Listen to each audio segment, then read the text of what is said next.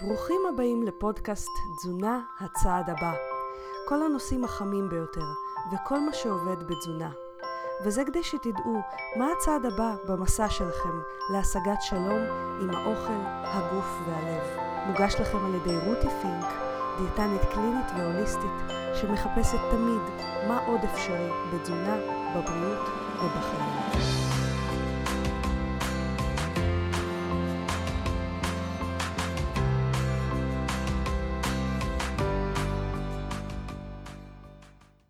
היי חברים, אנחנו כבר בפברואר, מי היה מאמין?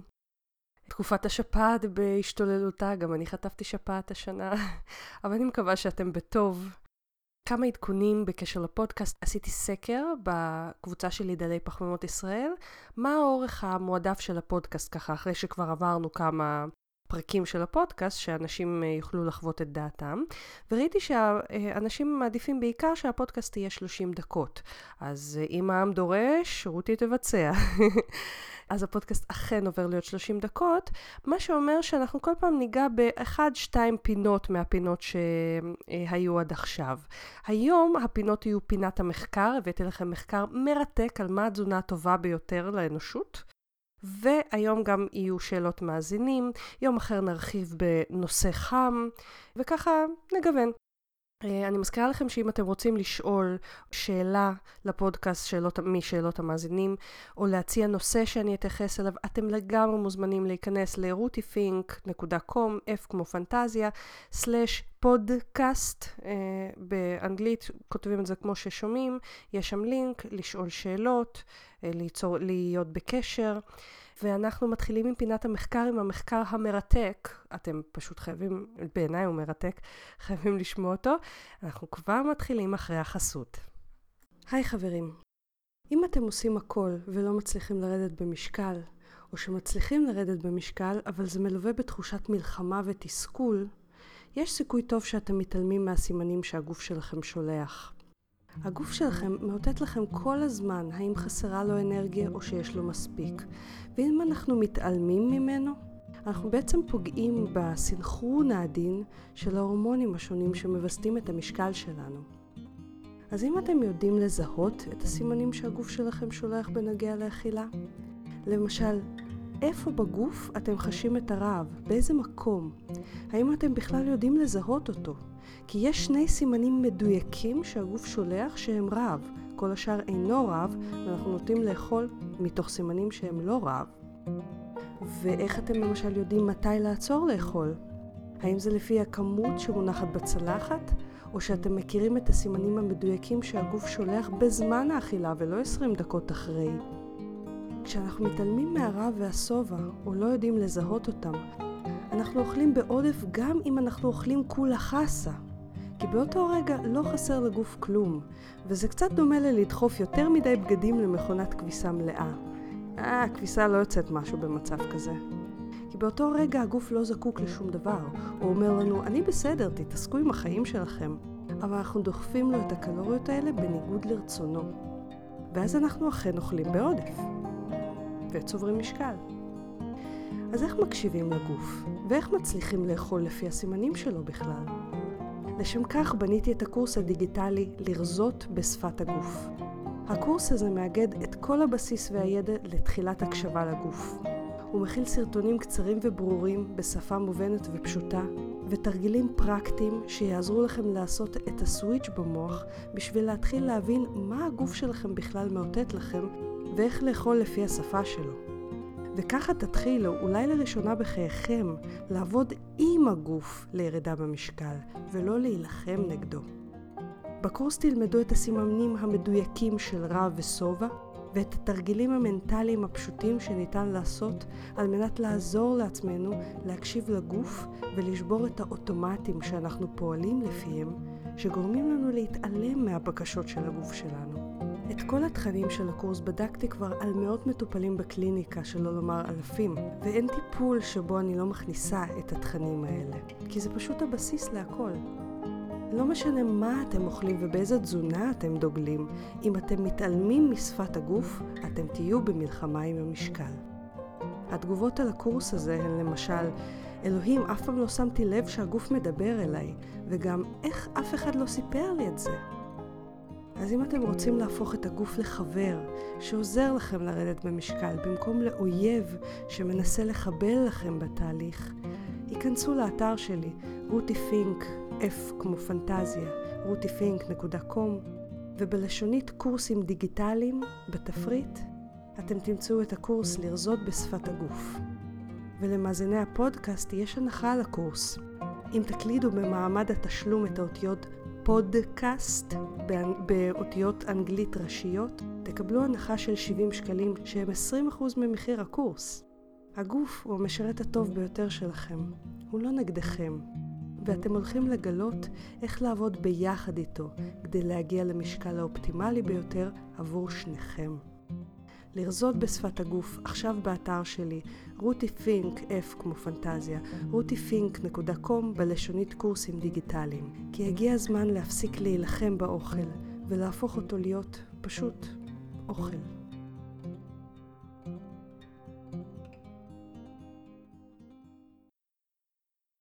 אז בפינת המחקר היום, מחקר שהתפרסם בדצמבר 2018, לפני חודש וקצת, שתרגום הכותרת שלו לעברית היא ציידים לקטים כמודל לבריאות הציבור. Hmm.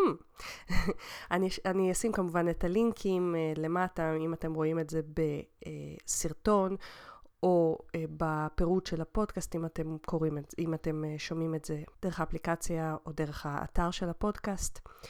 והמחקר סוקר ובודק משתנים שונים שקשורים לאורח חיים באוכלוסיית ציידים לקטים, וגם הוא משלב את זה עם מאובנים ותגליות ארכיאולוגיות לחיפוש אחר הדיאטה המושלמת.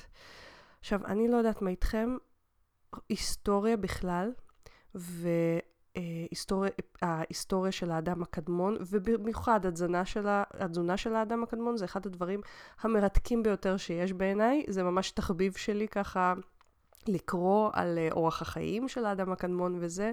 החוקרים ממש עברו על שלל מחקרים שקיימים בספרות, והוסיפו מהמחקרים שלהם על ההאדזה, שזה שבט אה, של אוכלוסיית ילדים מעניינת, שממש נחקרת לעומק לאחרונה.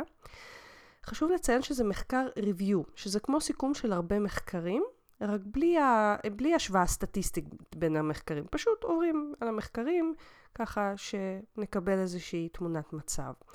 המחקר הזה סוקר אה, מחקרים תצפיתיים, שזה אומר אנחנו לוקחים נקודה אה, שממנה מתחילים לעקוב אחרי אוכלוסייה, ועד לנקודת זמן אחרת שבה מפסיקים לעקוב אחריה, ומחקרים ארכיאולוגיים. ובואו נעבור לתוצאות כי הן מרתקות. אז קודם כל, אריכות החיים של האוכלוסיות האלה שווה לאריכות החיים בעולם המערבי, שזה נתון מפתיע. גיל המוות הממוצע הוא נמוך. גיל המוות הממוצע הוא נמוך, בגלל שתמותת התינוקות שלהם גבוהה והם גם סובלים יותר מזיהומים ותאונות מאיתנו. למשל נפילות מעצים, לא יודעת מה, שברים אה, אה, וכאלה, כי באמת הסביבה שלהם פחות בטוחה מאשר אה, הכבישים הישרים שלנו והבתים הבטוחים יחסית שלנו. אבל אם אנחנו מורידים את כל אלה, אריכות החיים שלהם שווה לשלנו. שאנחנו היינו מצפים שזה יהיה בעצם שונה, כלומר, או שהם חיים יותר מאיתנו, או שהם חיים פחות מאיתנו, כי תנאי החיים שלנו בעצם הם כאילו חולניים יותר, הם ישובניים יותר וכן הלאה. לא, אנחנו באותה אריכות חיים. נתון מעניין ולא מפתיע זה שמחלות מטאבוליות, שזה סכרת, לחץ דם וכאלה, ומחלות לב, הן מאוד נדירות שם. סוכרת סוג 2 למשל, כה נדירה, שהחוקרים מתקשים למצוא תיעודים שלה, למרות שהם מצאו כמה מקרים אה, יוצאי דופן.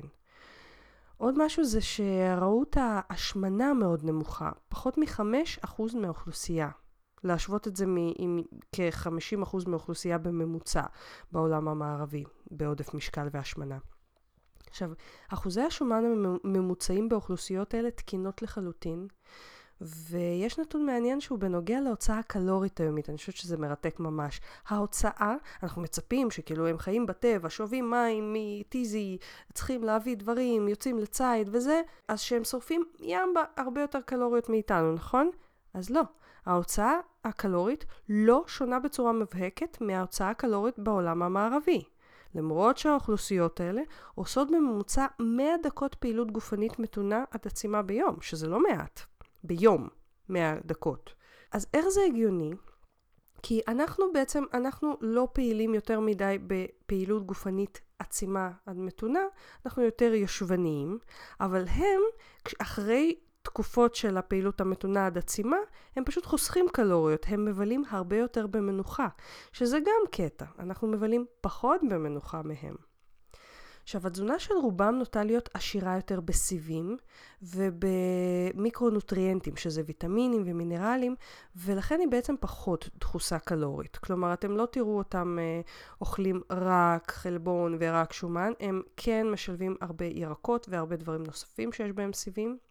הנתון המעניין הנוסף, התזונה מאוד מאוד שונה ממקום למקום, כך שממש קשה לעשות השוואה תזונתית משמעותית. מה שכן ידוע, זה שאנחנו כנראה מבשלים את המזון שלנו לפחות 250 אלף שנים, וסביר להניח שהרבה יותר מזה.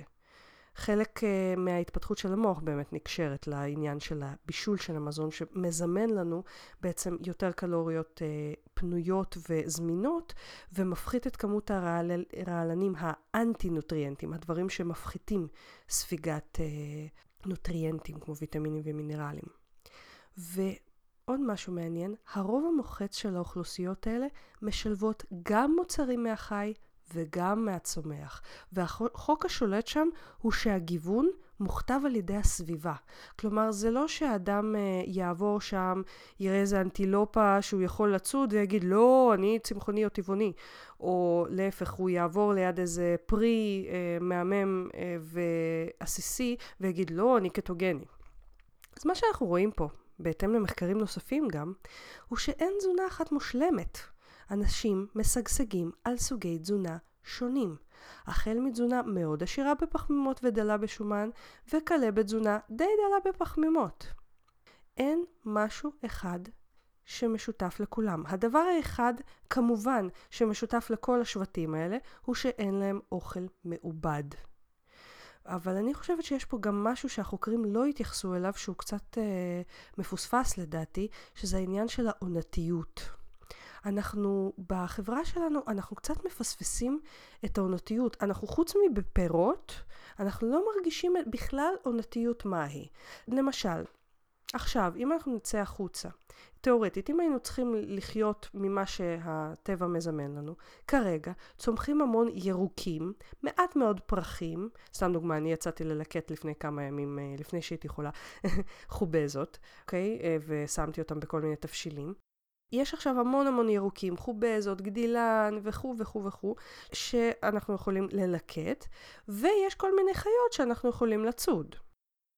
לעומת זאת, בקיץ יש יותר פירות, אוקיי? והחיות הן תאורטית שמנות יותר, אוקיי? אז זה דוגמה לעונתיות. אצלנו למשל בסופר, אם נסתכל, אותם ירקות כל השנה, רק פירות בחלק מהשנה יש פירות מסוימים ובחלק מהשנה אחרים. אנחנו לא מאפשרים לגוף שלנו לנוח ממשהו מסוים, אנחנו צורכים אותו כל השנה. ואני חושבת שיש בזה קטע סופר חשוב. אני אסביר.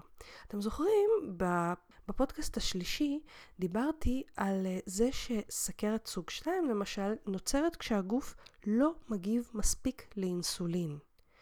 למה? כי כל הזמן הוא מופצץ באינסולין בכמות גדולה. אז זה כזה זאב, זאב, זאב, ואין זאב, אז כבר פחות מגיבים אליו.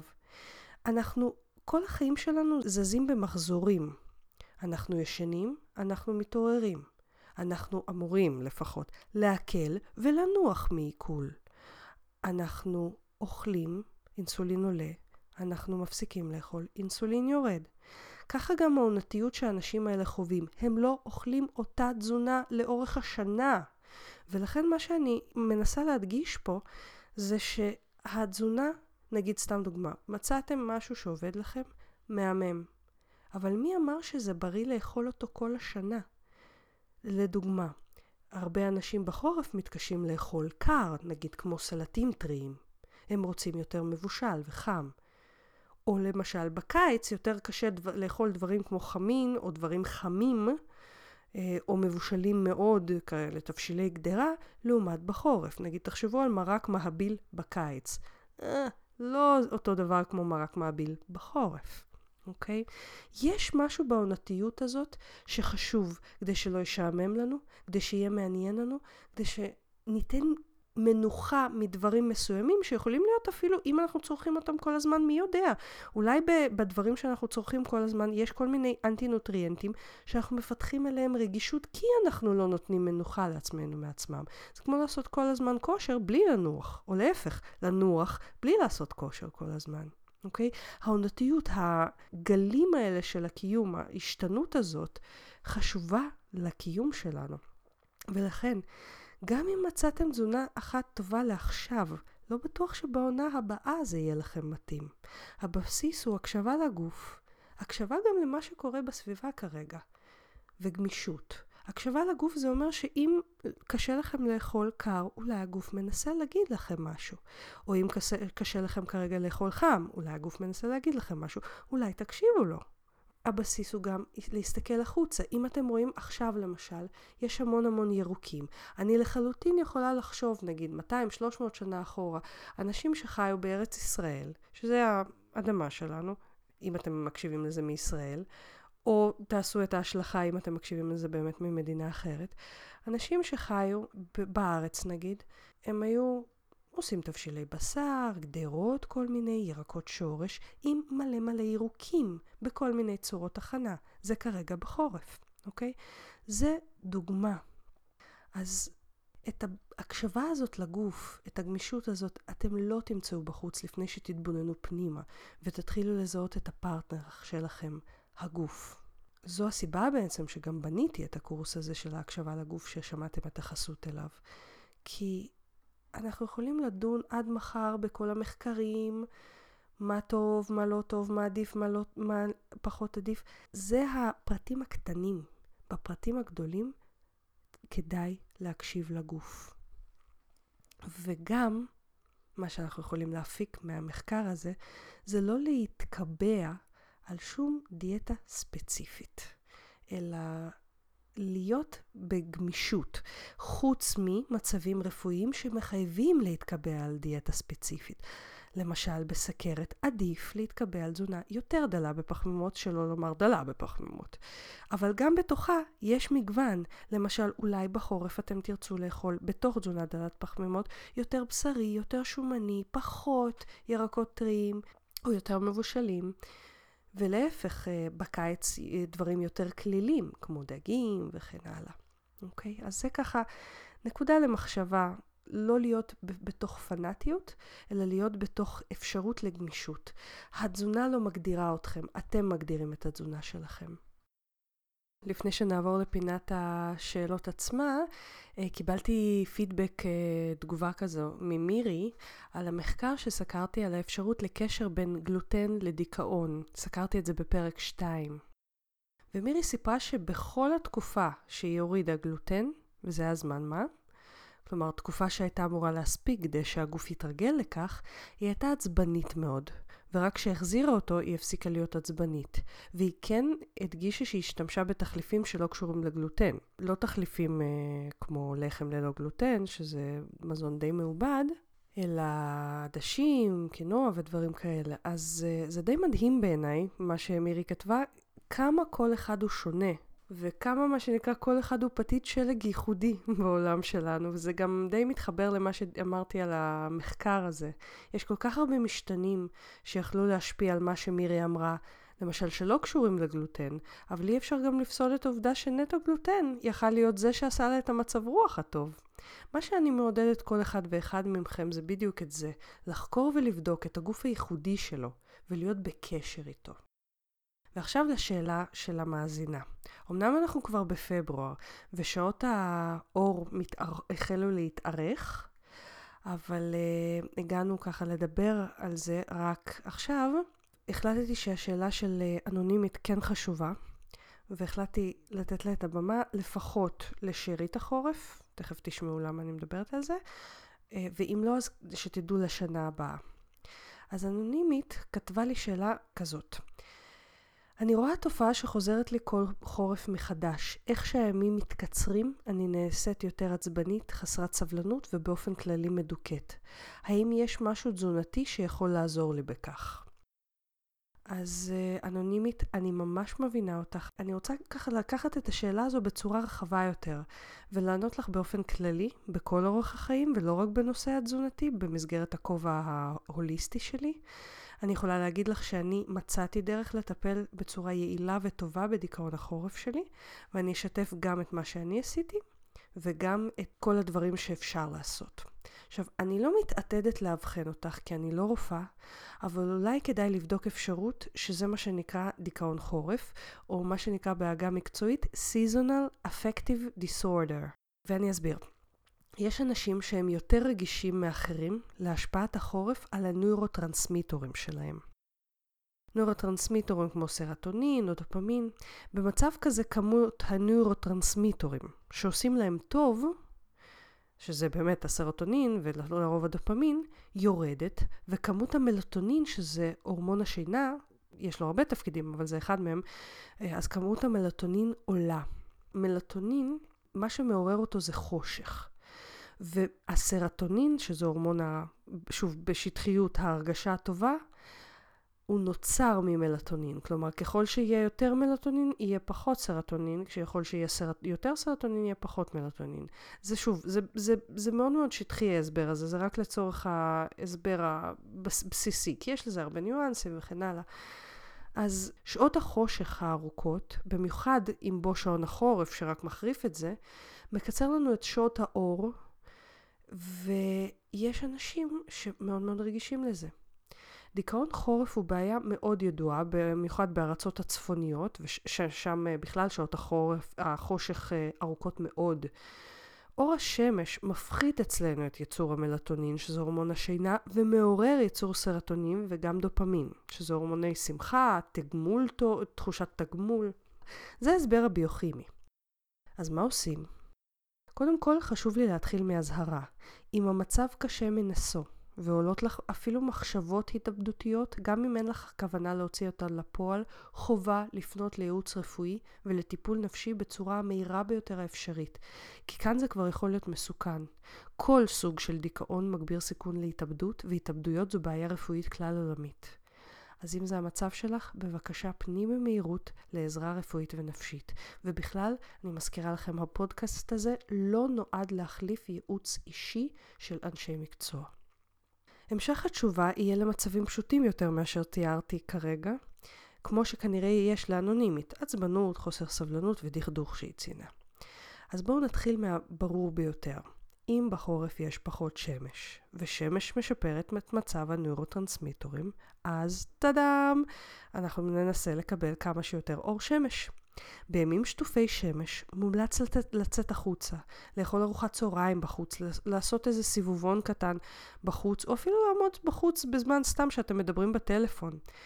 אה, עכשיו, האפקט החזק יותר יהיה דווקא ללא משקפי שמש. העין צריכה להיות חשופה אליו, לא ישירות לעין, כלומר, אל תסתכלו לעולם על השמש ישירות, אבל העין צריכה להיות חשופה לספקטרום של אור השמש כדי לקבל את מלוא ההשפעה על הנוירוטרנסמיטורים. אבל אם מותר או לא להוריד משקפי שמש, ברפואה הקונבנציונלית הדעות חלוקות. אני משתדלת לא להסתנוור לגמרי, אבל אני כן משתדלת בחורף להיות לפחות זמן מסוים ללא משקפי שמש. זה אני, זה האחריות שלי על עצמי.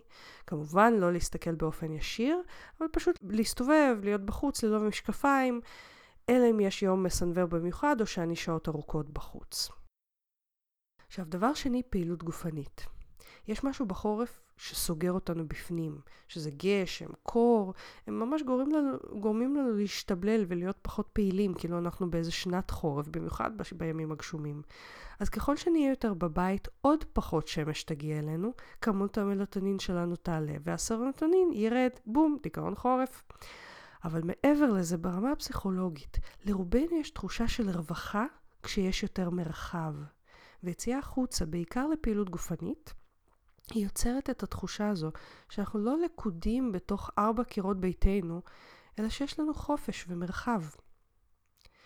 עכשיו, הדבר השלישי והכי חשוב שהפעילות הגופנית עושה, זה בדיוק להגביר את הנוירוטרנסמיטר של האושר, הסרטונין, וגם את הדופמין, הורמון הסיפוק. בקיצור, צאו בחוץ, או לפחות צאו לחדר כושר אם יורד גשם זלעפות. משהו מחוץ לבית, מחוץ לארבע קירות הבית. ואם אתם לא רוצים לעשות שום דבר מזה, אז לפחות תרקדו או תזוזו בבית. זה כאילו לא אינטואיטיבי, כי כל מה שבא לנו זה רק להשתבלל בתוך הפוך, אבל זה מה שיכול לעשות את כל ההבדל. עכשיו, דבר שלישי מאוד חשוב הוא ויטמין D. זה ממש מגפה של מחסור בוויטמין D, כי אנחנו בחוסר חשיפה לשמש באופן כללי. גם בארץ שטופת השמש שלנו, אנחנו לא נחשפים מספיק. כשאנחנו כן נחשפים מספיק, אנחנו לרוב נחשף עם קרם הגנה, או איזושהי רמה של קרם הגנה, או מה שנקרא חכמים בשמש, שזה כן מפחית את הייצור של ויטמין D. ויטמין D צריך חשיפה לשמש בשעות הקרינה. בשביל להיווצר על האור. אם אתם בלבוש לא חשוף מדי, או אם אתם שמים קרם הגנה, זה מונע או מפחית בצורה היסטרית את הייצור של ויטמין D. מה גם שבחורף זווית קרני השמש על כדור הארץ היא כזאת שאנחנו מקבלים עוד פחות מקרני ה-UV שמייצרות את הוויטמין D אצלנו. כן נמצא קשר בין ויטמין D נמוך לדיכאון חורף, ועוד לטריליארד דברים נוספים, אבל במקרה הזה ספציפית, לדיכאון חורף. אני מסתכלת על השמש באיזשהו מקום במק... בדבר הזה כעל תזונה. אם לא צברת מספיק שעות שמש במהלך השנה, יש לך סוג של כאילו גירעון שמש, גירעון בוויטמין D, ואז יש לך יותר סיכוי לדיכאון חורף. אז תיבדקו לוויטמין D, תיקחו תוספים אם צריך. את המינון של הוויטמין D מחשבים אישית, לפי נוסחה, לפי בדיקות. לא מומלץ לדחוף סתם כמויות, כי ייתכן שזה יהיה מעט מדי, או להפך הרבה מדי, ואז זה מיותר. ודבר רביעי ואחרון, וזה הדבר שעזר לי, כי עשיתי את כל הדברים שציינתי עד עכשיו, וזה לא מספיק עזר לי. זה קצת שיפר את המצב, אבל זה לא מספיק עזר לי. אז אם כל אלה לא עוזרים, שווה לחשוב על משהו שנקרא מנורת אור יום. ניתן למצוא אותו בארץ במחיר מופקע, או להזמין מחו"ל, באמזון אני הזמנתי, במחיר סביר, אני הזמנתי ב-200 שקל, את הפחות פושטית יש ב-300, מה שעושה את העבודה. עכשיו, זה טיפול מאוד מקובל ונחקר לדיכאון חורף. פעם הנורה הזאת הייתה רק במרפאות לטיפול בדיכאון חורף בארצות הצפוניות, אבל כיום ניתן להזמין אותו פשוט מהרשת. וזה מנורה שספקטרום האור שלה הוא כזה שמעורר יצור סרטונין ומפחית יצור דופמין, והיא לא פולטת אור אולטרה סגול, כלומר אל תסמכו על המנורה הזאת שתיתן לכם ויטמין D. עכשיו, אם אתם משתמשים בתרופות נגד דיכאון ואתם מרגישים שאתם לא לגמרי מאוזנים, המנורה הזאת זה משהו שככה נוכחתי אה, לדעת ממחקרים. המנורה הזאת יכולה לעזור לכם ליעילות של התרופה הזאת, כי תרופות נוגדות דיכאון מגבירות את הרגישות לפעולת המנורה הזאת. עכשיו, מבחינת העוצמה שלה, המנורה הזאת חייבת להיות לפחות עשרת אלפים לוקס. שזה היחידות למדידת עוצמת האור. פחות מזה זה לא מספיק אפקטיבי. אז בכל איפה שאתם קונים את זה, אתם חייבים לוודא שא', היא לא פולטת UV, או אור אולטרה סגול, ודבר שני, שהיא לפחות עשרת אלפים לוקס. אמורים להיחשף למנורה הזאת במרחק שמצוין על ידי היצרן, לבין רבע שעה לחצי שעה ביום, בהדרגה לבנות את זה. למשל, כששותים את הקפה על הבוקר, עדיף דבר ראשון על הבוקר, או לפחות לאורך שעות האור.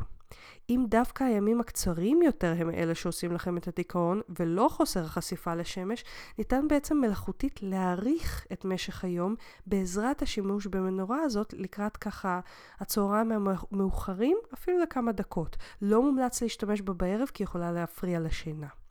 עכשיו, לפעמים הרבע שעה, 30 דקות האלה ביום, תוך כדי עשיית משהו אחר, זה כל מה שתצטרכו כדי להימנע ולהתגבר על דיכאון החורף. אתם לא מסתכלים על המנורה הזאת ישירות. אתם משחקים בפלאפון שלכם, שותים את הקפה שלכם, וואטאבר, והמנורה הזאת פועלת ברקע, כך שהעיניים שלכם כאילו בזווית הראייה רואות אותה, אבל לא מסתכלות עליה. תקשיבו, לי זה עשה פלאים. ממש הרים אותי. מבחינת דיכאון חורף, שכבר שלוש-ארבע שנים הרגשתי אותו כשהחורף היה מתקרב. אז אני מקווה, קודם כל, שזה עוזר לך אנונימית, ואני מקווה שזה יעזור למאזינים נוספים שלא מודעים לדברים האלה שמשפיעים על המצב רוח שלנו בחורף. אז אני מקווה שנהניתם מהפודקאסט היום. אם אתם רוצים להיות בקשר או לשלוח שאלות לפודקאסט, אתם ממש מוזמנים לבקר באתר של הפודקאסט rutifink.com, פינק כמו F כמו פנטזיה, rutifink.com/פודקאסט. אתם גם מוזמנים לחפש אותי ביוטיוב, יש לי ערוץ מלא בסרטונים על תזונה דלת פחמימות וצום לסירוגין, פשוט חפשו רותי פינק ביוטיוב. יש לי גם ערוץ באינסטגרם, פשוט חפשו רותי פינק באנגלית, שוב F כמו פנטזיה. אתם ממש מוזמנים לעקוב אחריי גם בפייסבוק. אתם יכולים לחפש אותי פשוט בעברית, רותי פינק, או להיכנס לאחת משתי הקבוצות שאני מנהלת, דלי פחמימות ישראל, והקבוצה צום לסירוגין עם רותי פינק. ואנחנו נשתמע שבוע הבא. תודה שהקשבתם לפודקאסט תזונה הצעד הבא. אני מקווה שנהניתם.